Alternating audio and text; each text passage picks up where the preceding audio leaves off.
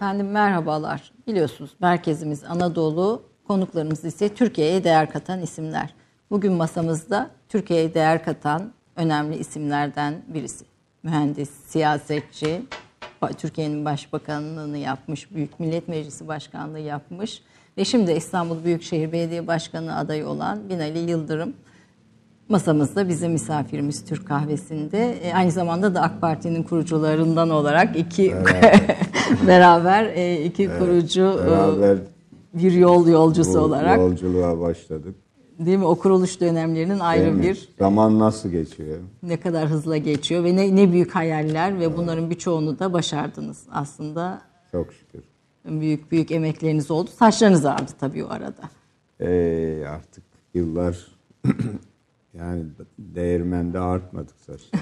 Değil mi? Memleketin Fakat işlerinde memlekete, millete e, faydamız dokunduysa ne mutlu bize. Değil mi? Şimdi bakıyorum o ilk kuruluş dönemlerindeki resimlere gerçekten oradan Doğru. fark ettim. Doğru. Saçlarınız siyahmış.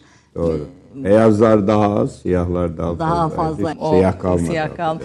Ee, Erzincan e, sizi konuk ederken Erzincan türkülerine bir baktım. Onlar böyle çok güzel ifade ediyor sözleri itibariyle. Saçları ağarmış demiyorlar, saçlarına kar yağmış diyorlar. Bir Erzincan... Hak düşmüş derler. Evet, şimdi tabii şöyle söylemek lazım. Erzincan türküleri aşan hep dertlidir. Acı, acıları anlatır. Sebebi de 39 depremiyle başlar. 39 depreminde Erzincan yerle bir oldu. Hı hı. 40 bin insan. Az da bir sayı değil. Çok ciddi bir rakam. Hayatını kaybetti. Erzincan'ın yeri değişti. O depremin acısını yaşamayan hiçbir aile yok. O yüzden o kadar içli e, ve tabii o kadar... daha sonra yine 92 deprem oldu. E, efendim ondan önce bu e, şeyden sonra Birinci Dünya Savaşı'ndan sonra Rus işgali oldu. Ermeni çetecilerin orada katliamlar oldu. Dolayısıyla Erzincan acıların şehri. Bunu da çok güzel bu, ifade ediyor ama. Bu e, türkülerine yansıyor.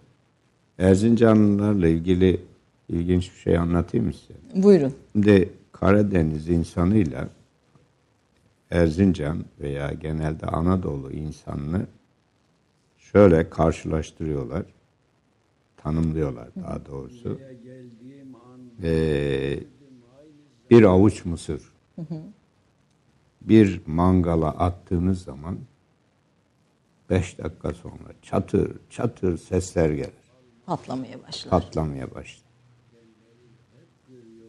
Bir avuç buğdayı aynı mangala, mangala attığınızda yanar, köz olur. Çıt çıkmaz. Birincisi Karadeniz insanı, ikincisi Anadolu insanı. Erzincan'da Erzincan. bu ses çıt çıkmayan kategoride. Çıt çıkmayan kategoriden. Bu neden? Karadeniz insanı denizci. Denizde de çok dinamik olmanız gerekiyor. Denize e, mücadele edeceksiniz. Denizde hayatta kalacaksınız. Bir yan bir bir tarafınız arkanız dağlar, ön tarafınız azgın deniz.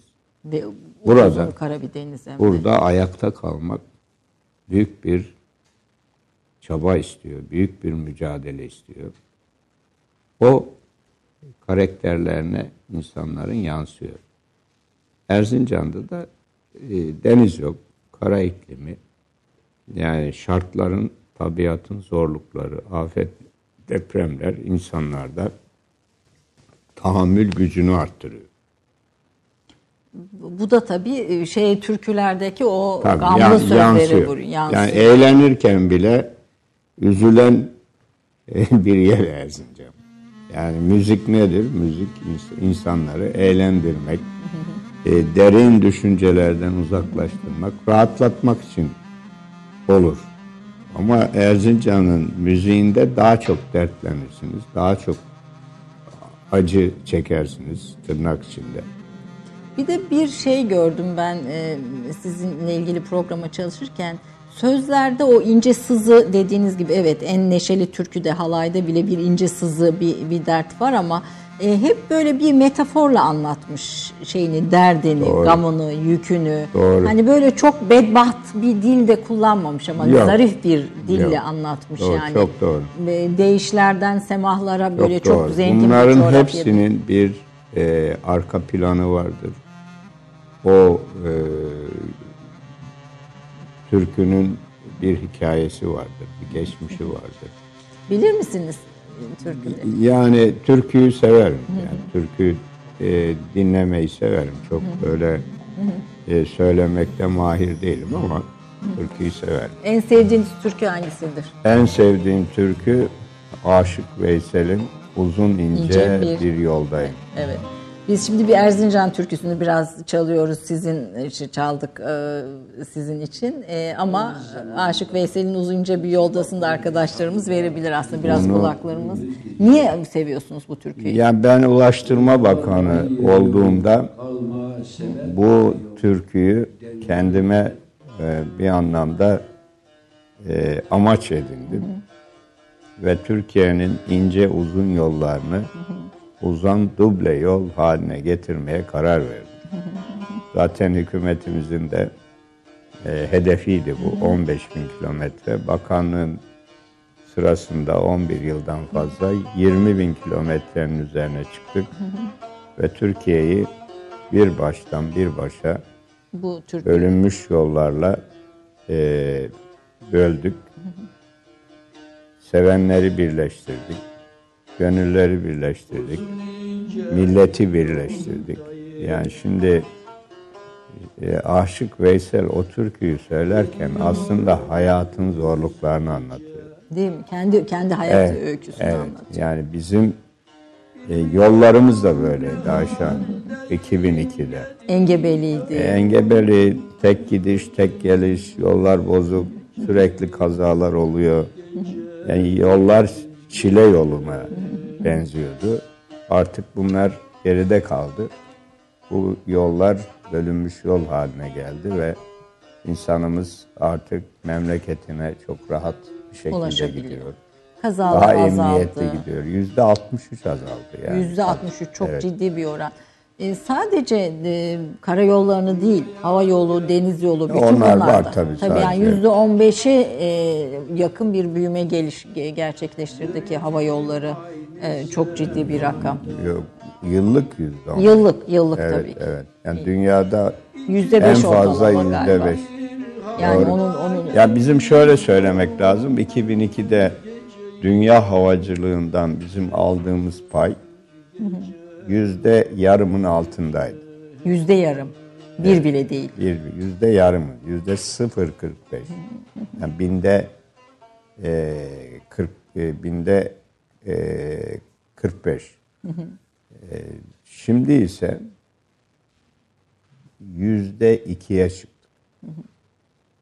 Kaç kat? Dört kat büyüdü. bir büyük bir artış, büyük bir re- rekabet ve yani dediğim gibi sadece karayollarını değil hava yolunu ve deniz yollarında da büyük bir gelişme oldu. Bir, yine sizin bir röportajınızda e, söylüyorsunuz e, denizcilikten anlayan insan bulamazdık Ulaştırma Bakanlığı'nda. Doğru, çok doğru. Yani siz Çok Ulaştırma doğru. Bakanı oldunuz. Yoktu yani denizcilik eğitimi almış, denizcilik geçmişi olan personel yoktu.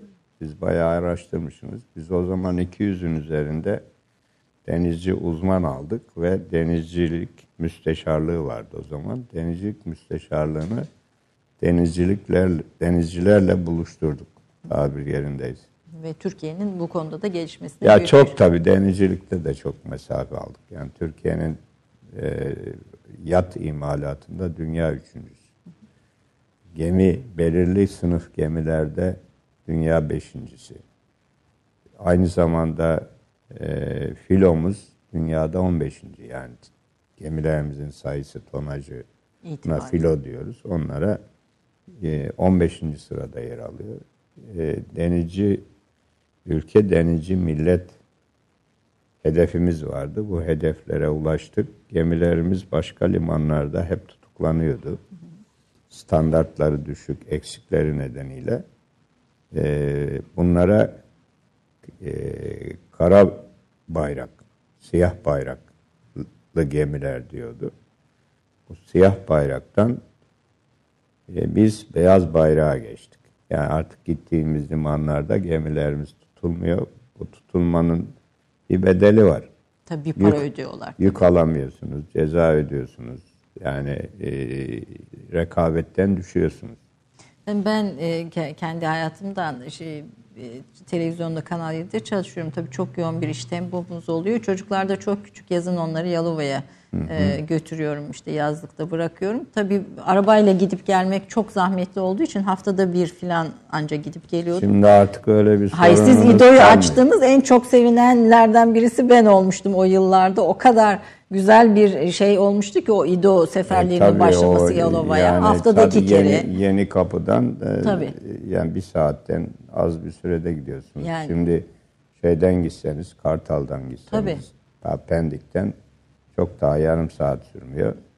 Ama şimdi onlara da ihtiyacınız yok.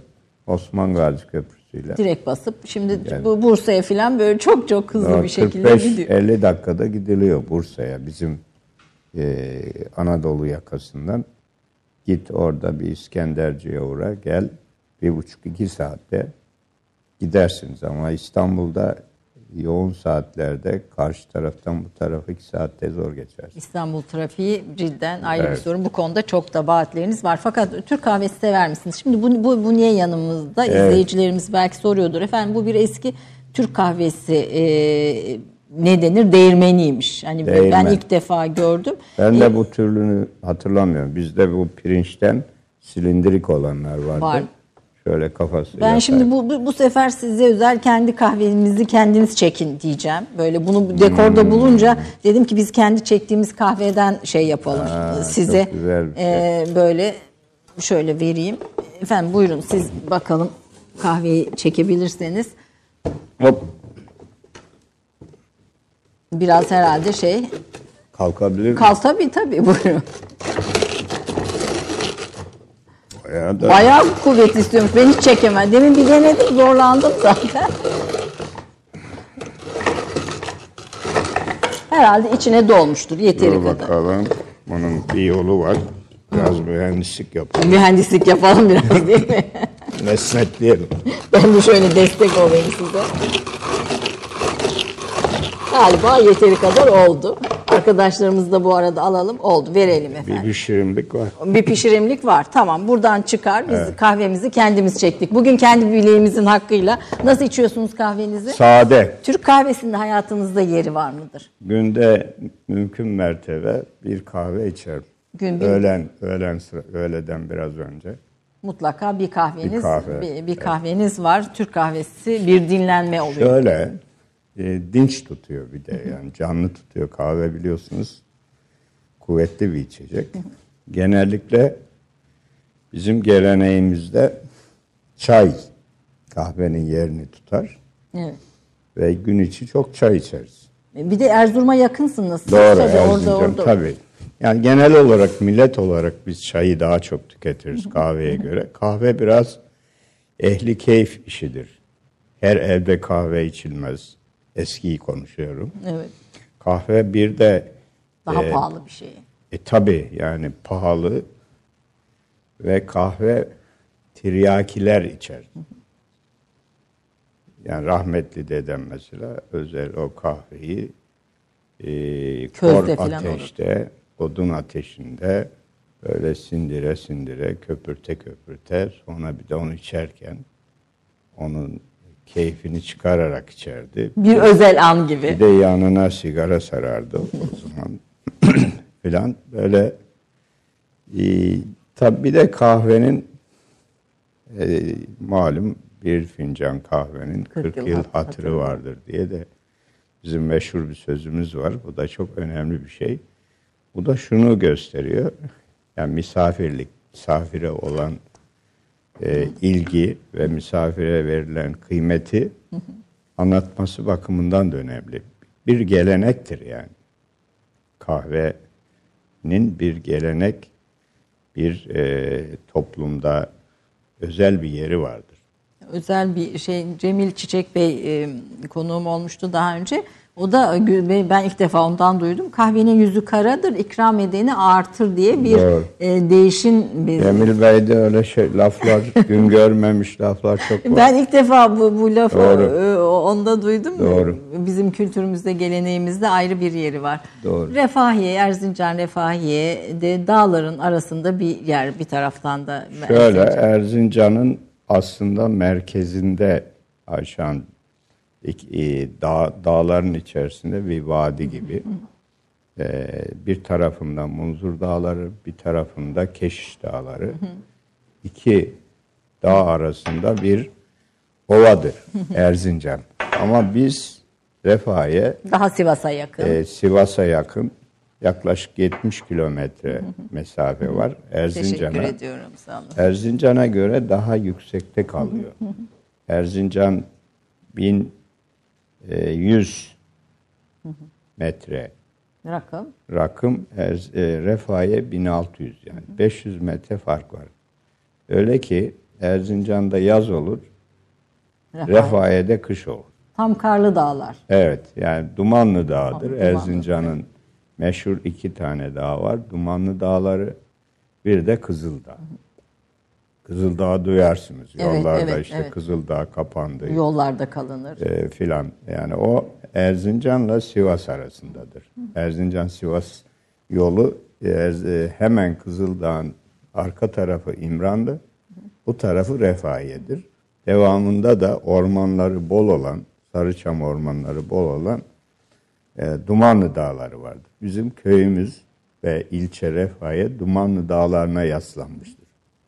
Siz o ve bu bu böyle bir ortamda geçen bir çocukluk aslında biraz evet. e, ve buradan da bir mühendislik eğitimi e, almak. Yani bu bu bu bu hayallerinizi e, ne besledi? Yani bu memleketinizin Şimdi ruhu, doğru, doğru. kokusu, duygusu etkiledi mi sizi? Yani şu anda mı yoksa o, Yok, o, o zaman için söyle. Ya doğrusu o dönemde Ayşen bizim böyle bir e, çok gelecek hayali e, geniş bir hayal öngörümüz yok. Biz ailemiz çok geniş.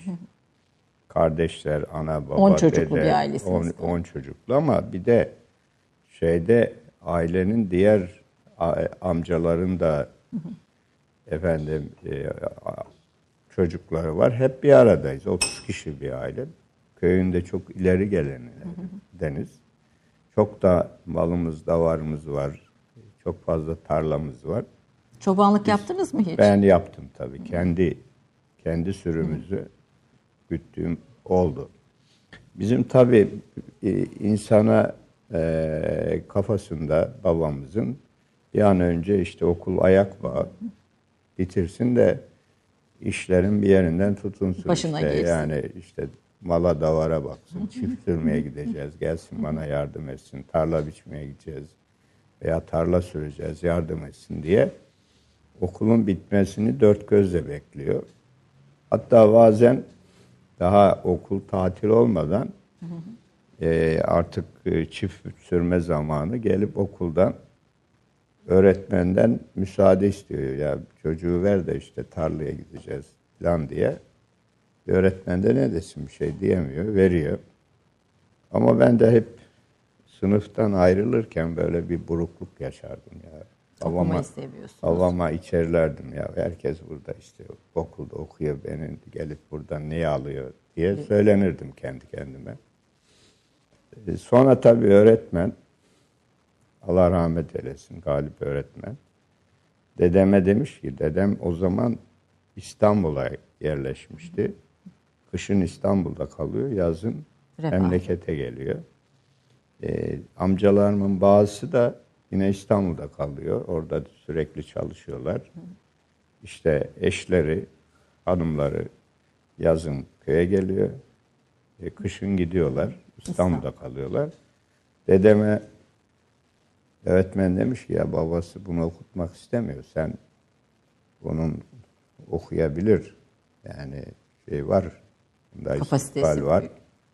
Sen buna sahip çık falan deyince dedem Beni ilkokuldan sonra aldı getirdi İstanbul'a ve ortaokulu e, burada başladım. İstanbul'da başladım. Okuma hikayem öyle yani. Yani bu o, bir sizin isteğiniz ve arzunuz doğrultusunda da oldu. E, tabii E, yani. sonuçta bir taraftan da gemi mühendisliği gibi bir şey Doğru. okuyorsunuz. Ve genel hani o öyle bir karasal iklimin içinden çıkıp gemi mühendisliği okumak e, da Onun o, da- o zaman için önemli bir tercih. Onun da e, ayrı bir hikayesi var.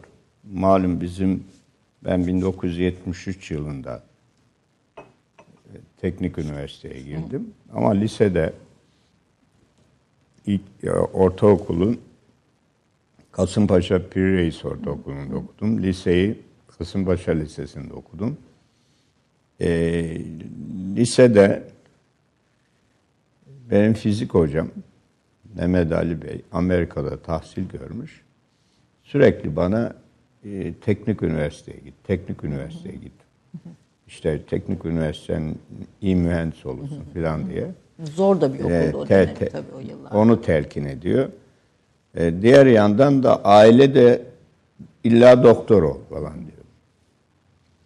O zaman e, üniversite sınavlarına giriyorsunuz. Nereye gireceğinizi yazıp göndermiyorlar. Yani sadece puan gönderiyorlar. Siz tercih Merkez tercih yapıyorsunuz ama işte her üniversite bugün şu puanla alıyor, yarın bu puanla alıyor. Oradan oraya koşturmanız gerekiyor. Gece 11'de TRT 2'den böyle kulağımızı nerede Dinlediniz. puanlar nedir belki hatırlarsınız öyle bir durum vardı. Ama benim puanım yüksekti artık. Ben iki şeyden birine karar verecektim. Ya doktor olacağım, ikisine de tutuyor puanım. Yahut da mühendis olacağım. Gönlüm mühendis olmakta ama aile baskısı da doktor olmam istiyor. Ee, daha önce babaannemi doktora götürdüm. Doktorda da tabii bugünkü şartlar yok. Tabii o dönemin Türkiye'si. Kuyruk bekliyorsunuz. Doktorlar tabii aşırı hasta var. İlgilenmiyorlar yani yüzünüze bak bile bakmıyor. Neren ağrıyor, neye geldim filan gibi biraz da daha üst perdeden konuşuyorlar. Ee, ondan sonra babaannem tabii mutsuz oldu. Doktor, doktor. Ee, kefen parası olsun filan gibi bir laf etti yani verdiğim para.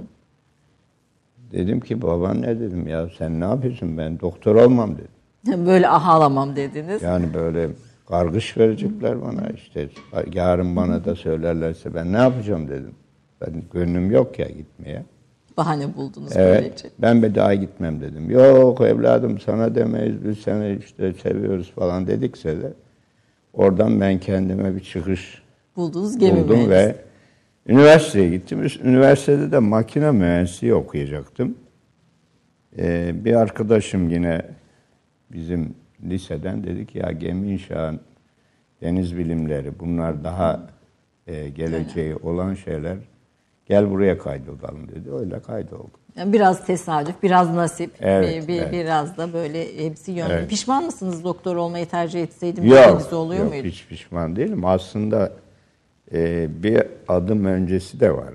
Yani ben liseye gelmeden ortaokulda öğretmen olmaya karar vermiştim. Yatılı öğretmen okulu sınavına girecek. Ama o zamanlar için bu şey bir güzel bir meslek. Ya hem güzel meslek hem de şimdi burada İstanbul'da annem babam e, memlekette kalıyor yaz kış onlar oraya bakıyor. Amcalar burada kalıyorlar. Ben de onların yanında kalıyorum. Yük olmamak için.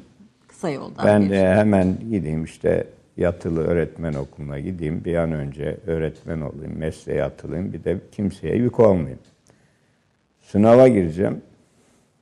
Ee, kağıdımı bir türlü alamıyorum. Ortaokulda bana dediler ki müdür müdürde senin kağıdın. Sınava giriş kağıdı veriyorlar fotoğraflı. Onunla giriyorsun. Yoksa giremiyorsun. Gittim müdür beye dedim ki ya müdür bey ben sınav günü geliyor kağıdımı ver. İmtihana gireceğim dedim. Bana dedi sen öğretmen mi olacaksın dedi. Evet dedim. Çıkardı kağıdı yırttı attı hadi sen öğretmen olmuyorsun defol git dedi. Yüksek buldu puanınızı. Yok puan falan yok. Yani bu ortaokul son bu. Demek ki o, o Yani orada müdür bey Görmüyor musun ben öğretmen oldum. Ne iş, ne olacak öğretmen olacaksın dedi. Gitti bizim Hayır, sizi bütün kafası- hay- hayalimizi yıktı orada. Biz liseye gittik işte liseden üniversiteye. Üniversiteye doğru bir, bir yol. Hayat İnsanın böyle. kader çizgisinde ne varsa Doğru. o. Kader çiz- Hiç siyaset var mıydı hayalinizde? Yok. Yani ben siyasete nerede ilgi duymaya başladım onu söyleyeyim. Bir kere Milli Selamet Partisi'nin sahneye çıkmasıyla birlikte ben siyasete ilgi duymaya başladım ama fiilen partinin içinde olmadım. Daha ziyade bir e, oraya sempatisi olan birisiydim. Daha sonra Tayyip Bey'le Ne zaman tanıştınız Tayyip Tayyip Bey'le e, 70'li yılların sonunda tanıştım Kasımpaşa'da. Kasımpaşa'da tanıştınız. Kasımpaşa'da oynuyordu işte. Biz de oralarda e, çalışıyorduk tersanede. O, o vesileyle tanıştık. Evet. Ondan sonra malum işte e, 80'li yıllarda biraz e, Turgut, rahmetli Turgut Özal'dan e, etkilendiğimi söyleyebilirim. Yani e, Türkiye'yi e, çok mühendis olması dolayısıyla belki Başka de bir- aynı okulda okumuş olmamızın verdiği bir şey de olabilir. Ama yaptığı Türkiye'yi işte dünyaya açması, kapalı ekonomiden serbest rekabete açması, çok hızlı kararlar alması e, o dönemde beni etkiledi. Şimdi e, yeni bir e, notlara bakarken dikkatimi çekti. 12 Eylül öncesinde Türkiye'nin uçakları bile ipotek altındaymış. Gemileri bile IMF borçları Doğru. karşılığında. Tahıl e, silolarımız yani sadece bu da değil bütün tahıl silolarımızı biz ipotek etmişiz. Yani 80'de öyle bir Türkiye'den. Türkiye'yi getirdiği yere bakıldığında gerçekten de hayranlık Doğru. duyulacak bir e, Doğru. isim olduğu söylüyor. Var mıdır böyle kahramanlarınız? Yani doğrusu bir kere e, Erbakan hocamız o bir aykırı ses olarak milli ve yerli bir duruş olarak o çıktı. Bizim gençlik yıllarımız yani daha doğrusu işte lise yıllarımızda, üniversite yıllarımızda e, bizi etkileyen odur. 12 Eylül darbesinden sonra e, herkes bir kenara çekildi. Biraz e, yavaşladı siyasi faaliyetler malum. Daha sonra Özal gelince e, sadece aktör Özal vardı biliyorsunuz. Başka da kimse yok. 88'e kadar. O, o zaman Özal'ın yaptıklarından etkilendik. E, daha sonra tabii 90'lı yıllara geldiğimizde Cumhurbaşkanımız Recep Tayyip Erdoğan'la daha önce tanışıklık olmamız olması sebebiyle de kendisi İDO'da genel müdürlük görevi verdi ve o şekilde de birlikteliğimiz artık sizin de içinde bulunduğunuz parti kuruluşuyla ve bugünlere kadar geldik. E, fakat tabii ben size hep böyle şey hatırlıyorum. Vazife adamı. Yani e, o dönemlere ilişkin e, söylediğimde verilen vazifeyi sonuna kadar çok iyi yapıp teslim eden bir şey ve hızlı yapıp teslim eden bir yapınız var. Ama diğer taraftan da e, böyle yavaş konuşursunuz, tane tane konuşursunuz. Hani bu bu bu iki iki ruh halini nasıl ba- Şu- barıştırıyorsunuz? Şu andaki konuşmam hızlı konuşmam. Şimdi tabii ya arkadaşlarım da şöyle bir e, tanımlama yapıyorlardı benim hakkımda. Yavaş konuşur ama soyadı gibi iş yapar. E, yani e, mühendislik e, biraz farklı bir şey. Mühendislikte e, konuşmaların da her birinin bir e, analitik anlamı olması gerekiyor. Yani mühendislikte çok tabi sosyal bilimlere, e, toplumsal olaylara yönelik çok fazla kitap okumadığınız için sürekli mühendislik formül 2 kere 2 eşittir 4.0. Mühendisliğin tanımı bu. Ama mesela bir hukuk okuyana sorsanız iki kere iki kaç diye o size der ki 3 ile 5 arasında bir sayı eder. Eğer bir memura sorsanız memur der ki dur bir müdürüme sorayım ondan sonra söyleyeyim.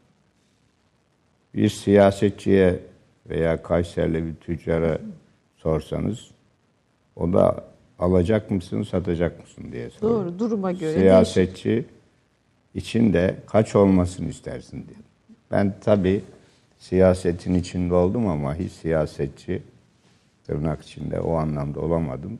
Hep vatandaşın işini görme, hayatını kolaylaştırma, yaşam kalitesini arttırma, ülkemizi kalkındırma yönünde Sayın Cumhurbaşkanımızın riyasetinde çalıştık, çabaladık, evet. bugünlere geldik. Bunu yaparken de hiçbir zaman zerafetinizi kaybetmeyen Sağ bir siyasi e, kimlikte oldunuz. Bir e, eş olarak da soracağım. Bir eş olarak kendinizi nasıl değerlendiriyorsunuz? Kısa bir reklam arasında gideceğiz ama ondan önce e, yani bir ihmal ettiğiniz oldu mu? Ettiğiniz yani, oldu mu derken e, siyasetçi olduğunuz şimdi, için söylüyorum. E, siyasetçinin hakikaten e, eşine Allah sabır versin. Değil mi? Büyük bir. Yani çok büyük bir imtihan. Yani e, ihmal ettik.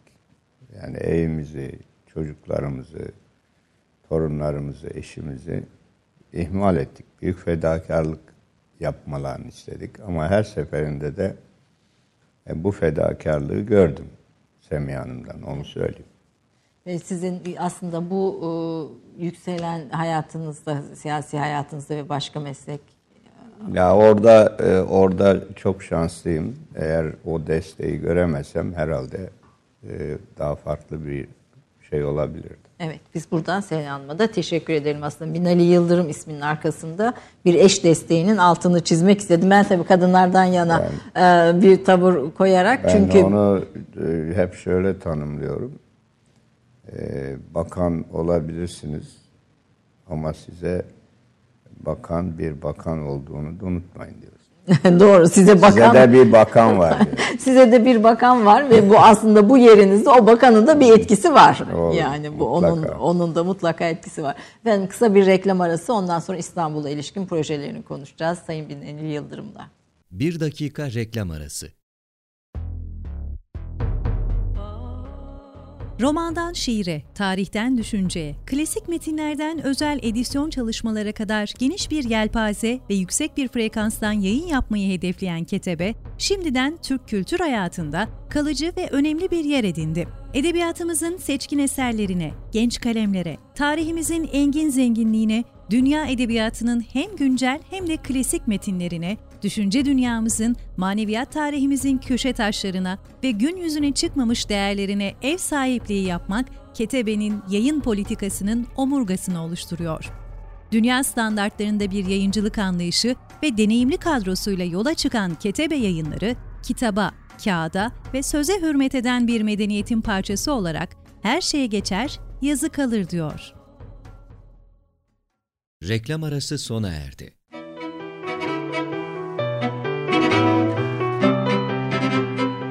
Binali Yıldırım 1955 yılında Erzincan'ın Refahiye ilçesinin Kayı köyünde doğdu. Annesi Bahar Hanım genç yaşta vefat etti. Binali Yıldırım ilk gençlik yıllarında babası Dursun Bey ile birlikte otobüs şoförlüğü yaparak hayata atıldı. 1978 yılında alınan bu otobüsü başbakan olduğu günlerde gözleri yaşararak şöyle anlatır Binali Yıldırım. Biraz çaresizliği, hayatın zorluklarını, insanın bu zorluklar karşısında mücadele gücünün yeterli olmadığı, bunlar böyle aklımıza geliyor, hüzünleniyoruz. Babamla 1984 yılına kadar bu işi yaptık. Bu vesileyle Türkiye'nin her yerine yolcu taşımacılığı yaptık.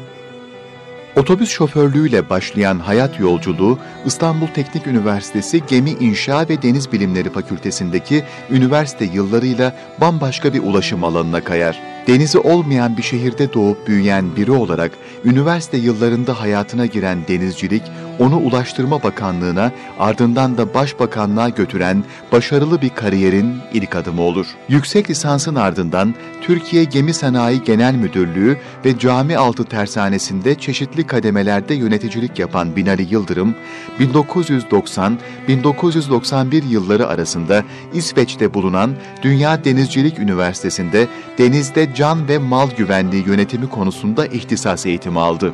Başarılı iş hayatının yanı sıra İstanbul Teknik Üniversitesi Gemi İnşa ve Deniz Bilimleri Fakültesi'nde akademik kariyerini de sürdüren Binali Yıldırım, 1994-2000 yılları arasında İDO Genel Müdürlüğü yaptı. Bu yıllardan itibaren AK Parti kuruculuğu ve İstanbul Büyükşehir Belediyesi mesaisiyle Cumhurbaşkanı Recep Tayyip Erdoğan'la yol arkadaşlığı yaptı. Erdoğan, kesintisiz süren bu yol arkadaşlığını Binali Bey en meşakkatli zamanlarımızda uzun yollardan kuş kanadıyla gelmiş, derdimize, mutluluğumuza ortak olmuştur diyerek anlatır. Binali Yıldırım, İDO Genel Müdürüyken İstanbul'da deniz ulaşımı alanında yaptığı büyük atılımlar 58. 59. 60. 61. ve 64. hükümetler dönemlerinde Ulaştırma Bakanlığı görevlerinde bulunmasını sağladı. Bakanlığı sırasında Türkiye kalkınma tarihine geçen duble yollar, otoyollar, hızlı tren, hızlı internet altyapısı, 3. Havalimanı, Yavuz Sultan Selim Köprüsü, Osman Gazi Köprüsü, Avrasya Tüneli, Marmaray, İstanbul-İzmir Otoyolu gibi önemli projelere imza attı. 22 Mayıs 2016'da yapılan olağanüstü kongrede AK Parti Genel Başkanı seçilen Binali Yıldırım, 65. hükümette 2 yıl 2 ay başbakanlık görevi üstlendi. 9 Temmuz 2018 tarihi itibarıyla parlamenter sistemin son başbakanı olarak tarihe geçen Binali Yıldırım, 15 Temmuz gecesi yaşanan FETÖ darbe girişimini televizyonlara bağlanarak duyuran ilk isim olarak vatandaşlarımız ve onların seçtiği hükümet iş başındadır. Ucunda ölüm olsa dahi gereken her şeyi yapacağız dedi. 24 Haziran seçimleri sonrasında hayata geçen yeni sistemin ilk Türkiye Büyük Millet Meclisi Başkanı seçildi. 13 Temmuz 2018 tarihinde Cumhurbaşkanı Recep Tayyip Erdoğan tarafından Devlet Şeref Madalyası verildi. Öğretmen Semiha Yıldırım'la evli olan ve Ahmet Yıldırım, Erkan Yıldırım ve Büşra Yıldırım Köylübay adlarında üç çocuk babası olan Binali Yıldırım, İngilizce ve Fransızca bilmektedir. Semiha Hanım'ın rahatsızlandığı bir gün onun öğrencilerini öğretmenlik yapan Binali Yıldırım, okul müdürünün Hoca hanım, dersler boş geçsin ama eşiniz derse gelmesin sözünü yıllar sonra kendine has üslubuyla anlatacaktır. Binali Yıldırım'ın hafızalara kazınan bir özelliği de esprileri uluslararası toplantılardan vatandaşlarla olan sohbetlerine, televizyon programlarından miting alanlarına kadar farklı yerlerde yaptığı mizah değeri yüksek esprileriyle genel itibarıyla sert seyreden siyasetin yumuşamasına ve toplumsallaşmasına katkıda bulunan biri olarak da Türkiye'nin hayatında önemli bir yer edindi. Yıldırım, AK Parti'nin genel yönetimler seçiminde gösterdiği aday olarak İstanbul'a hizmetle başladığı yolda yine bu mübarek şehir için sahaya indi. Binali Yıldırım'ın dönemindeki projeler 2003-2013 yılları arasında 17.500 kilometre bölünmüş yol inşaatı. 2002 yılında 26 olan aktif havalimanı sayısının 55'e çıkarılması. Ankara Eskişehir, Ankara-Konya, Ankara-İstanbul yüksek hızlı tren projeleri. Marmaray projesiyle İstanbul'un Asya ve Avrupa yakalarının deniz altından demir yoluyla birbirine bağlanması. İstanbul'un iki yakasını denizin altından birbirine bağlayan Avrasya Tüneli. Üçüncü Boğaz Köprüsü olan Yavuz Sultan Selim Köprüsü. İstanbul-İzmir otoyolu ve dünyanın en uzun asma köprülerinden biri olan İzmit-Körfez Geçişi Köprüsü. 1213 kilometre yüksek hızlı tren demiryolu hattı inşası, 9350 kilometre konvansiyonel demiryolu hattının yenilenmesi. Avrupa'nın en büyük konteyner limanlarından biri olan Çandarlı Limanı. Dünyanın en büyük havalimanlarından biri olan İstanbul 3. Havalimanı. Dünyada %5 büyüyen havacılık sektöründe Türkiye'de %15'lik büyüme.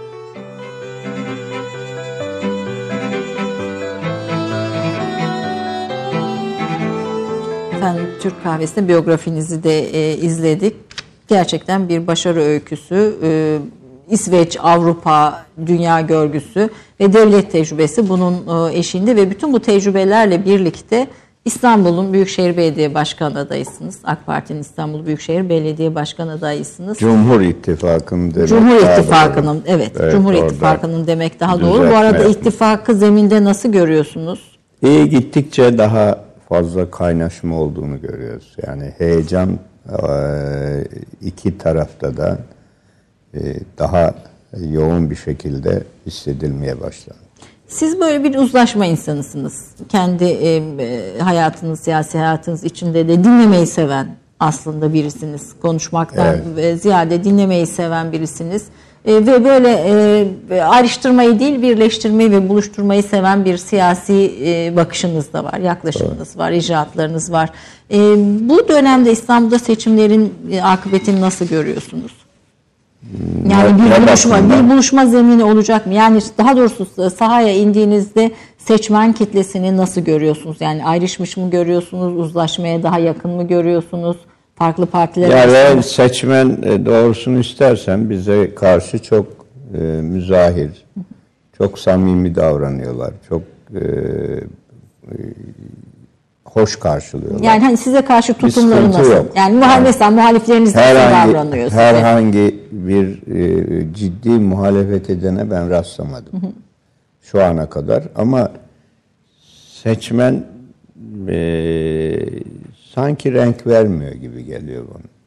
Daha henüz oyunun evet. rengini belli etmiyor. Evet. En çok ne e, talep alıyorsunuz sahadan? En Şöyle çok... İstanbul e, özelinde aldığımız talep İstanbul'un trafik sorunu.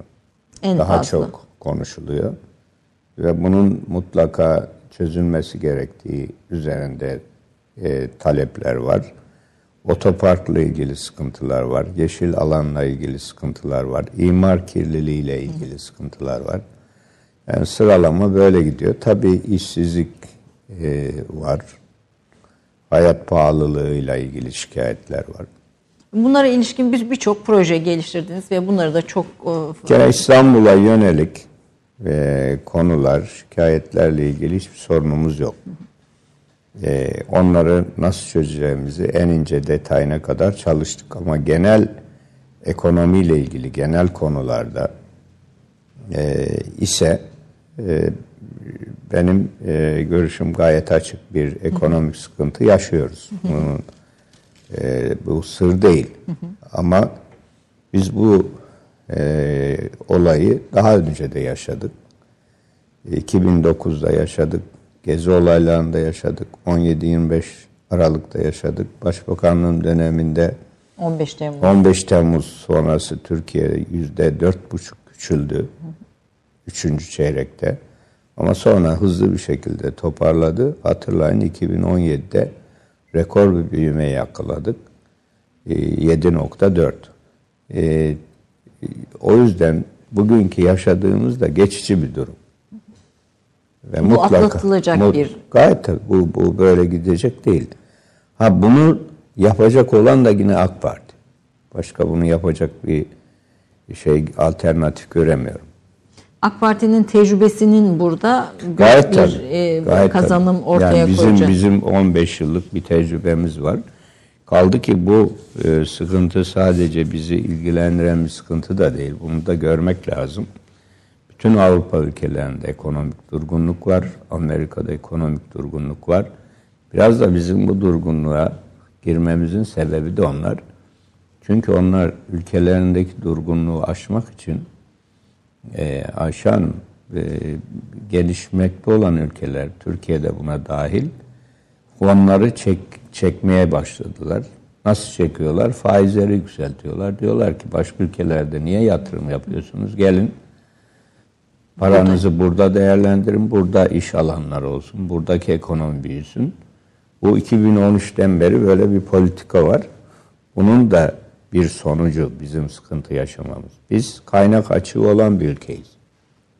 Yani yok. İthalatımız fazla ihracatımızdan. Bütçe açığımız var. Nereye gidiyor bu açıklar? Çifte açığımız var. Büyümeye gidiyor. Yani özel sektör, devlet, havabom yatırım yapıyor. Yoksa Türkiye 2003'ten bugüne 3 kat nasıl büyüyecekti? Milli geliri 3 bin dolarlardan 10 bin dolarlara nasıl çıkacaktı? Yani bütün bunlar e, bu borçlanmalarla oluyor. Şimdi de kaynak e, girişi azaldığı için bu sefer mecburen bir dengeleme dönemine girdik. Ve bu e, geçici bir durum ve düzelecek yani. Bunda biraz sabretmemiz gerekiyor. İstanbul'da tabii bütün ekonominin de merkezi yani. Doğru. Ekonominin hayatın zengini de bol, fakiri de Doğru. bol. Hani hep- Doğru. hepsi Ama genel hatlarıyla İstanbul e, Türkiye ve dünya için çok şey ifade ediyor. Yani burada İstanbul'a ait mesela büyüklükler var. E, Türkiye'nin milli gelirinin üçte birini oluşturuyor. İstanbul'un yıllık milli geliri 140 ülkeden daha büyük. Oo. Kendisi Romanya, Macaristan. Bulgaristan'ın milli gelirinden fazla İstanbul'un milli geliri var. Ee, 72 milyar ihracat yapıyor. İhracatın neredeyse yarısı.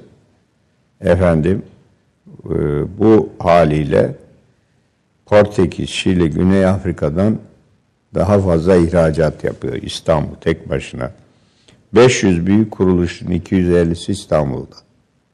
Bunların bir bölümü de Türk- uluslararası zaten. Evet, evet. İstanbul'da toplanan Türkiye'deki vergilerin yarısı İstanbul'dan toplanıyor. Türkiye'ye gelen turistlerin üçte biri de İstanbul'a geliyor. İstanbul eğer aşağı bir devlet olsaydı tek başına Avrupa'nın 13. dünyanın 41. büyük Devlet. ülkesi olurdu.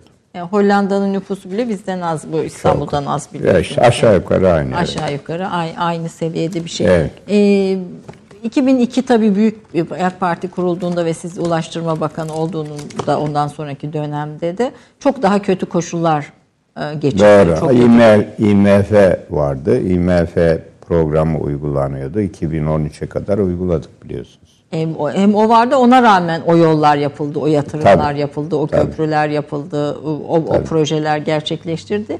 Ee, İstanbul Ulaştırma Bakanlığı döneminizde İstanbul'a çok hizmet ettiniz aslında. Doğru. Ee, Doğru. Yani işte Marmaray, Avrasya, Hızlı e, tren, hızlı tren, bütün bunların hepsinde havaalanı, hava hali- havalimanı Yavuz Sultan Selim Köprüsü. var mıdır ustalık Osman projemiz Gazi. dediğimiz bir proje bunların içinde?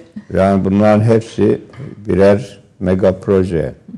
Yani İstanbul Havalimanı dünyanın en büyüğü.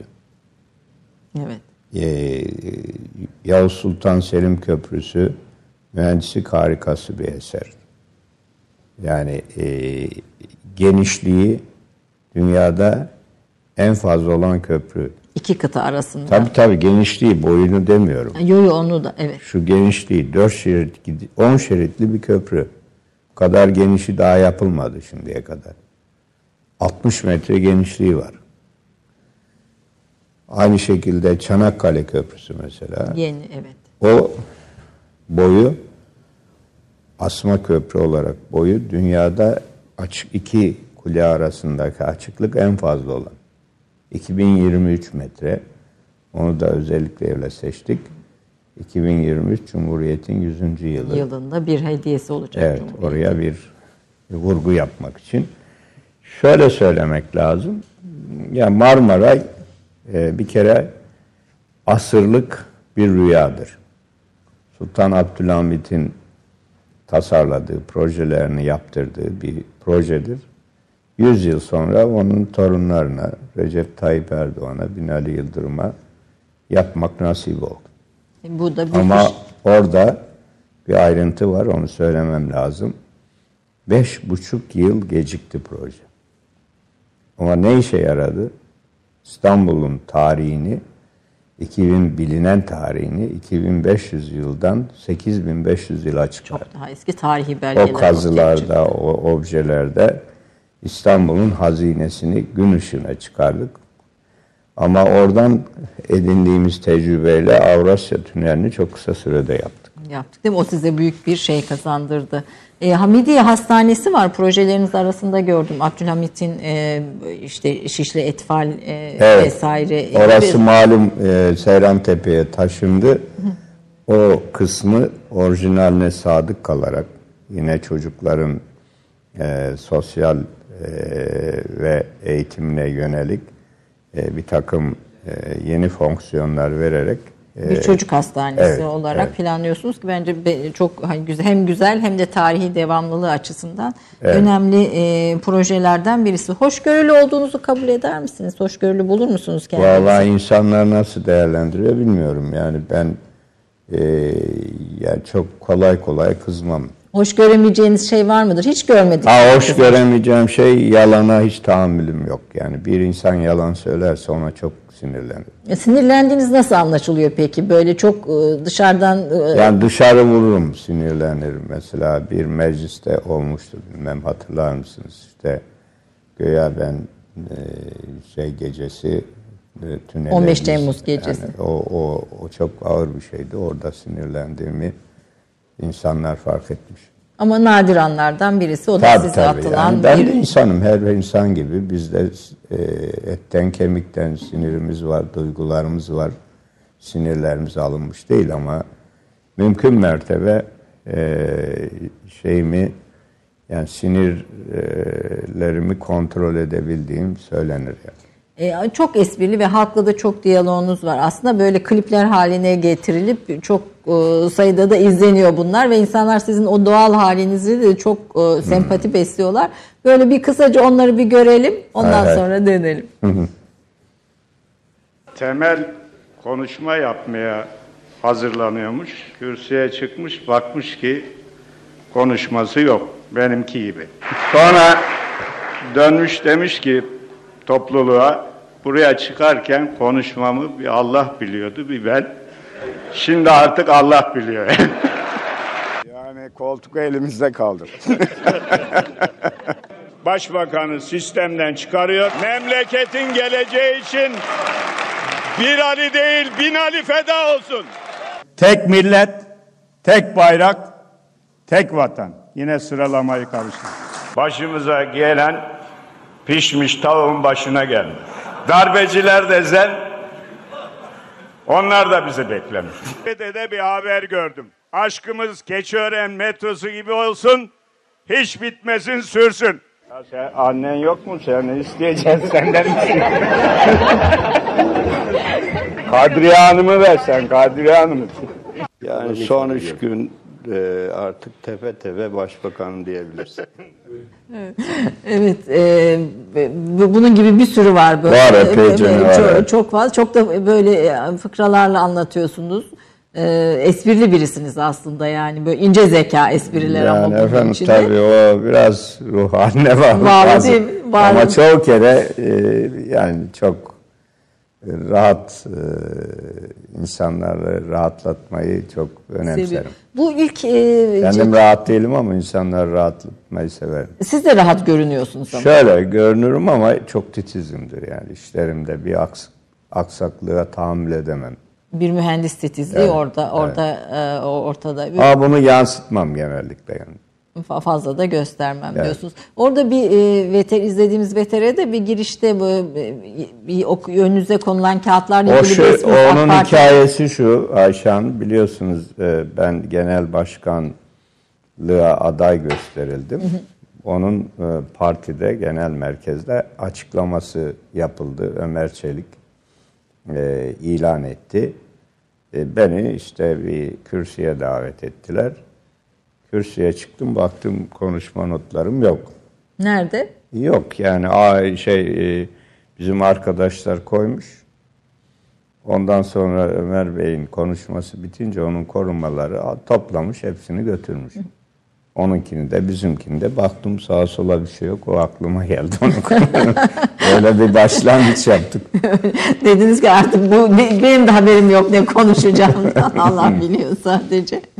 Yani bunların e, hatırınıza gelmesi de tabii o anda hani çok hızlı bir e, düşünce. Herkes böyle pür dikkat e, ne söyleyeceğimi düşünüyorlar işte genel başkan adayı Şimdi ne söyleyecek? ilan edin ne diyecekler. Onu vaziyeti kurtarmak için öyle bir giriş yaptım. Gayet de hoş oldu. Herkes de e, gü- gülerek zaten karşıladı. Gençler ve kadınlar yeni seçmenleriniz arasında e, onlarla karşılaşınca gençlere özellikle ne tavsiye ediyorsunuz, ne söylüyorsunuz? Gençlere yönelik e, projeleriniz de var tabii bunların içinde ama Şöyle Ayşan biz doğrusunu konuşmak lazımsa bizim kuşağımız gençlerin dünyasını çok iyi anlayamıyor.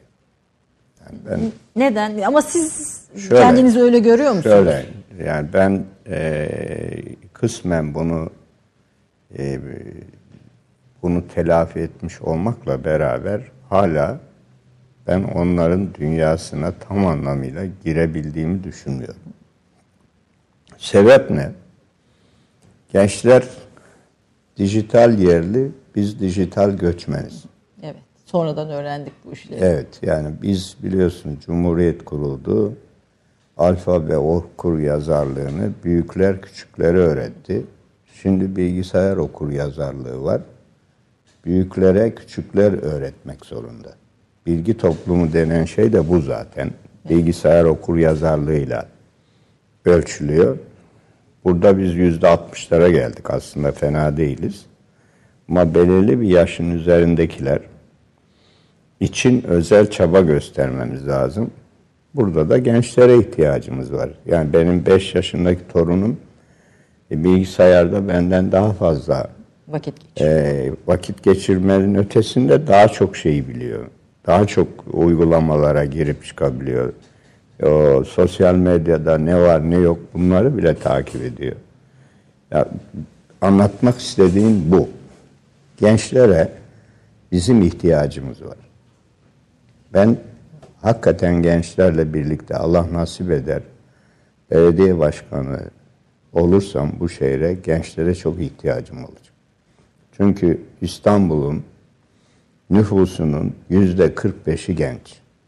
Ben yüzde 30 tahmin etmiştim. Yüzde 45 evet. çok daha yani, yüksek bir oran. Genç. Bizim ihtiyacımız var. Düşünün eğer bundan 20 yıl sonra Ayşe Hanım bugün bildiğimiz mesleklerin yarısı kaybolacak. Tabii hiçbirisi olmayacak. E, bu yeni meslekleri bilecek olan ve bizlere öğretecek olan, Türkiye'yi geleceğe hazırlayacak olan gençler. Böyle bir kaynak çok ülkede yok. Bizde var. O yüzden ben gençlerle birlikte çalışmayı çok önemsiyorum ve inşallah bunu başaracağız. Gençlere soracağız. Görev vereceğiz. Şöyle görev vereceğiz. Mesela e, İstanbul'un 15 milyon insan her gün sokakta. Bir 15 milyon yolculuk da arabayla yapılıyor, işte trenle yapılıyor, vapurla yapılıyor, karayoluyla yapılıyor. E, toplam 30 milyon üzerinde yolculuk var. Herkesin elinde İstanbul kart var. Herkesin verileri günlük geliyor. Bu verilerden analiz edip yazılımlar yapıp İstanbullular ne bekliyor? Hayatının daha da kolaylaşması için neye ihtiyacı var? Alışkanlıkları ne, beklentileri ne? Bunları biz kolaylıkla bilgisayar vasıtasıyla, bilişim teknolojisi vasıtasıyla çözüm üretebiliriz. Ama burada bizim neye ihtiyacımız var? Akıl gücüne ihtiyacımız var. Akıl terine ihtiyacımız var. Akıl teri de gençlerde. Onları e, katacağız bütün çalışmalarımızın Aynen. içine diyorsunuz. Aynen. Ama onlar da gençler de işte 7 dakika bir video izleyemiyorlar. Çünkü işte şimdi gençlerle ilgili yapılan e, ana dikkat analizlerinde filan hani çok kısa sürede hap gibi her şeyi bilmek, öğrenmek veya Ama çok çabuk kavruyorlar. Şimdi gençler o kadar e, surf yapıyorlar ki şeyde internette orada burada her şeyi çok kolay kavruyorlar. Yani bizim bir, bir saatte kavradığımızı onlar 10 dakikada kavruyor. Yani devir değişiyor şimdi. Bilgi çağındayız. Artık bilgi en büyük güç. Evet. Top, tüfek, silah değil. Bilgiye sahipseniz fark ediyorsunuz. Yani bir online ülkeler var, offline ülkeler var. Türkiye'yi online ülke yaptık biz. Şu anda internet Türkiye'nin her tarafında var. Benim e, yaptığım yollar, havalanları, demir yolları bunlar gözle gözülüyor ama asıl biz Siber iletişim şey. iletişim tarafında çok büyük iş yaptık. Fiber ağımızı çok genişlettik. Geniş bant interneti, okullara akıllı tahta, e, bilişimle ilgili yatırımımız bizim çok fazla. E, siber güvenlikle ilgili de. Tabii tabii işte siber fazla. güvenlik başlı başına bir iş. İşte gençlerin sahası. Ve siz bunları ben hatırlıyorum 2005-2006'lı Aynen öyle. yıllarda daha yani bunlar Evet, böyle tabii. çok konuşulmuyorken gündeme O getiriyordunuz. zaman hayal görüyorlar diyordum. Ben 2004'te ya 2005'te açın bakın. Yani bu gazeteler falan artık televizyonlar anlı şanlı o kanalların hepsinin pabucu dama atılacak. Siz evet İnternet diye bir şey geliyor. Anlık e, haber alma imkanları artacak. Tüm bunları anlatmışımdır. O zaman herkes gülümserdi ama bugün geldiğimiz nokta ortada ve yani. siz bu anlamda da çok yol kat etmeye vesile oldunuz. Peki gençlere nasıl bir e, hizmet götürmek lazım? Yani onların e, kalbini kazanacak ne yapmak lazım? Bu konuda bir e, şeyiniz var mı? Bir projeniz veya bir öneriniz? İstanbullu gençler özellikle birazcık e, İstanbul'un yüzde 45 nüfusun ciddi bir Şöyle, gençlerin enerjisiyle ben tecrübemi birleştireceğim. Onların enerjisi bizim tecrübemiz. İkisi bir araya gelince bizi kimse tutamaz. Ne yapacağız? Girişimcilik, gençlerin en büyük özelliği girişimcilik, yenilikçilik. Onların bu becerisini, bu potansiyelini bir sinerjiye dönüştüreceğiz. Nasıl? Diyeceğiz ki fikir sizden, destek bizden. Bunlara destek verecek insanlarla fikir verenleri buluşturacak. buluşturacağız ve buradan çok güzel şeyler çıkacak. E, Sizin bir e, geleceğe ilişkin öngörüleriniz var. Bir de tabii kadınlar seçmenlerin ciddi Doğru. bir, bir, bölümü. e, işte Yarısı. Yarısı. Onların sizden özel bir talepleri oluyor mu? Yani Daha da kadınların e, tabii ki talepleri var. Çalışan kadınlar mesela çocukları için kreş talebinde bulunuyorlar. Bu önemli bir talep. E, biz bunun da taramasını yaptık. İstanbul'un 961 mahallesi var. 300 mahallede acil kreşe ihtiyaç var. Sayı 955. Öncelikli projelerimizden bir tanesi bu. İkincisi mahallelerde çocukların vakit geçireceği küçük de olsa 200 metrekare, 300 metrekare park alanı yok. Bunları ne yapıp yapıp bina varsa icabında kamulaştırıp orayı açacağız, park alanı yapacağız. Mahalle parkları. Üçüncüsü mesela kendine yardımcı arayan bir sürü e, kadın var. İş hayatında yardımcı kadın arıyor. E, güvenilir e, şeyler bulamıyor. Diğer taraftan da bu şekilde çalışmak isteyen çok kadın var. Onlar da uygun çalışacağı yer bulamıyor. Bunları birbirleriyle buluşturacağız. Bir eğitimden geçireceğiz. Ve e, belediye burada bir anlamda hakemlik yapacak. Bir e, orada her iki taraf için de bir güven kaynağı olacak. Bunun dışında mesela evli evli çiftlerin çocuk öncesi çocuğa hazırlık ebeveyn kursları açacağız. Burada onların işte çocuk e, doğmadan önce oraya yönelik hazırlık eğitimleri vereceğiz. Bu kadına yönelik şiddeti de Bu da e, bu şiddeti esas esas esas amaçlarından biri bu e, artık günümüzün yakıcı konularından biri olan kadına şiddeti de azaltacak bir girişim. Dünyada bir lider krizi olduğu fikrine katılıyor musunuz? Katılıyorum. Ben dünyada liderlik krizi var. Bu- Bunu bir sorun olarak Evet. bir, bir Evet, sorun yani olarak var yani yoksa bu e, bölgesel karışıklıkların e, bu kadar 75 milyon mülteci var. Yerinden yurdundan edilmiş insanlar var. Bana göre e, liderlik sorunu var. Konulara e, çok kısa vadeli bakılıyor ve kısa süreli e, politik e, amaçlar doğrultusunda konular ele alınıyor. Birleşmiş Milletler'in güvenilirliği bugün daha çok sorgulanıyor. Çünkü bir çifte standart uygulandığını herkes görüyor. e, küresel liderlik peşinde olan ülkeler bu gücü e, hoyratça kullanıyor. Ve bundan mağdur olan e, birçok ülkeler oluyor. Artık bu sistem sorgulanıyor. Dünyanın her tarafında sorgulanıyor. Bu da ülk- ülkemizin de içinde bulunduğu dünyanın geleceği açısından ciddi bir sorun. Ee, Türkiye'nin içinde bir fırsat oluşturabilir tabii bu sorgulama. Tabii yani bu konuda e, Türkiye esasında sadece bölgesinde kendi geleceği açısından değil, hitap ettiği gönül coğrafyası açısından bir güvence, bir teminat. Bir buçuk milyar insan Türkiye'ye bakıyor. Yani bugün e, Türkiye'ye niye göçmen akını oluyor? E, bunu şöyle değerlendirebiliriz. 60'lı 70'li yıllarda Türkiye'den Avrupa'ya e, şiddetli bir şekilde gitme arzusu vardı değil mi? Evet. Şimdi bizim doğumuzdaki ülkeler için de Türkiye aynı konumda.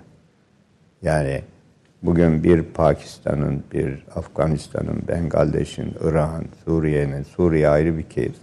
Orta Doğu'daki birçok ülkeyi Birçok ülke için biz Avrupa'yız. Tabii. Onların Avrupa'sı. Yani Paris buraya- derler. Eskiden Doğru, onların Paris, doğru. Pa- Paris'i biziz. E, İstanbul'a kültür yatırımlarınız da olacak. büyük e, küresel bir şehir.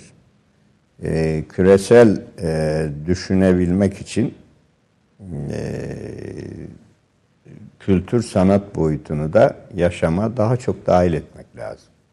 Evet, bu, bu, bu konuda da projeleriniz olacak. Mutlaka Efendim, e, çok yorgunsunuz ve yo- yoğun bir seçim temponuz da var önünüzde. Seçmenlerinize, e, ben seçmenlerinize her kesimden e, insan olduğuna ve olacağına inanıyorum. Hani Sağ olun. sadece Cumhur İttifakı'nın değil. E, e, aklı selim olan birçok insanın bu noktada sizin tecrübenizin, bilginizin getireceği, İstanbul'a getireceği farkı e, çok önemsediğini ve önemseyeceğini düşünüyorum. Onlara söylemek istediğiniz bir Söylemek istediğim şey şu, e, ben İstanbullulardan özellikle talebimi e, sizin aracılığınızla iletmek istiyorum. Biz e, İstanbul'un seçimini yapacağız. İstanbul'un gelecek 5 yılına karar vereceğiz. gençlere, kadınlara e, Tabii. tabii bütün, tabii e, bütün oy- Alevisiyle, bütün bütün oy kullanacak herkes için söylüyorum. Yani hizmette Ayşe Hanım siyaset olmaz. Ben hayatım boyunca siyasetle hizmeti ayrı ayrı düşündüm. Ve bu anlamda ben bir siyasetçi olarak kendimi hiç nitelendirmiyorum. Eğer bir insanın hayatını kolaylaştırıyorsanız, işini çözüyorsanız, onu mutlu ediyorsanız bence en iyi siyaseti yapmış olursunuz. kendinizi en mutlu hissettiğiniz anlar bu anlar mıdır? İnsanların mutluluğu ve yüzlerindeki tebessüm beni mutlu eder. Yani bunca yıllık hizmet döneminizde var mıdır böyle bir hatıranız? Sen Çok fazla. Yani kalbimde şu beni mutmain etmiştir dediğiniz Yani bizim çok fazla. Şu anda herhangi birini hatırlamam zor. E, Bir eseri meydana çıkarmak, onun açılışını yapmak, insanlar oradan geçerken aa ne de güzel olmuş, Allah razı olsun demeleri benim için en büyük mutluluk. Evet. Hizmette siyaset yoktur diyorsunuz. Evet. Ayrım yapmadan herkese e, eşit e, Doğru. seviyede hizmet götüreceğinizi vaat ediyorsunuz. E, yolunuz açık olsun. Teşekkür Türkiye'nin ediyorum. çok önemli dönemlerine tanıklık ettiniz aslında. Büyük bir sürece de Türkiye'nin kalkınmasına da tanıklık ettiniz bu sürecin Yani içinde. kalkınma var, darbe var, karışık dönemler var çok. Tabii 15 Temmuz Başımıza zıdda- başımıza gelmeyen iş kalmadı. yani kalkışma diye tanımlayarak herkesin 15 Temmuz'da ne oluyor dediği anda siz kalkışma tanımını ortaya koydunuz ve herkes o noktada ne oluyor e, Doğru. diye meselelere Doğru. bakmaya başladı. 15 Temmuz Türk milletinin ikinci Kurtuluş Savaşı'nı vererek kahramanlaştığı bir gece olmuştur. Yani e, 15 Temmuz'da e, meydanlara inen, ölümü göze alan, şehit olan kardeşlerimize Allah'tan rahmet, gazilerimize hayırlı ömürler diliyorum. E, devletine, liderine, hükümetine güvenin e, ne kadar önemli bir şey olduğunu o gece gördük. Türk siyasi tarihinde bir darbeye, silahlı bir darbe girişimine, kalkışmasına karşı silahı olmayan, iman gücü olan, bayrak sevgisi olan, vatan sevgisi olan milletin nasıl karşılık verdiğini o gece hep beraber gördük. Böyle bir örnek yok. Dünyada yok. Yani silah var, tank var, top var, tüfek var. Ee, Ve karşısına dikilen bir halk var. karşınızda, karşısında ne var? Göğsünde imanından, vatan sevgisinden başka hiçbir şey olmayan insanlar var. O gece halkın gücü tankın gücünü yenmiştir. Evet. Efendim çok çok teşekkür ediyorum. Sağ Vakit olun. ayırdığınız seçim çalışmalarında Ben katıldınız. Bir kahve, acı kahvemizi içtiniz. Hatta size çektirdik kahvemizi de. Olun. Sizi de yorduk bu Sağ olun, şekilde. çok Ee, hep bu ederim. güler yüzle hizmet etmeyi Allah nasip etsin. Allah hakkımızda hayırlısını versin. Bizim görevimiz sefere çıkmak, zafer Cenab-ı Rabbimizden ve İstanbulluların desteğinden geçiyor. İnşallah biz elimizden geleni yapacağız ve bu seçimi de Allah'ın izniyle İstanbulluların desteğiyle kazanacağız. Ben bunu görüyorum. Evet. Ee, seferiniz hayırlı olsun diyelim olun, çok efendim. teşekkür Tekrar ederim. çok teşekkür ediyorum. Efendim Türk kahvesinden bugünlük de bu kadar. Haftaya görüşmek üzere.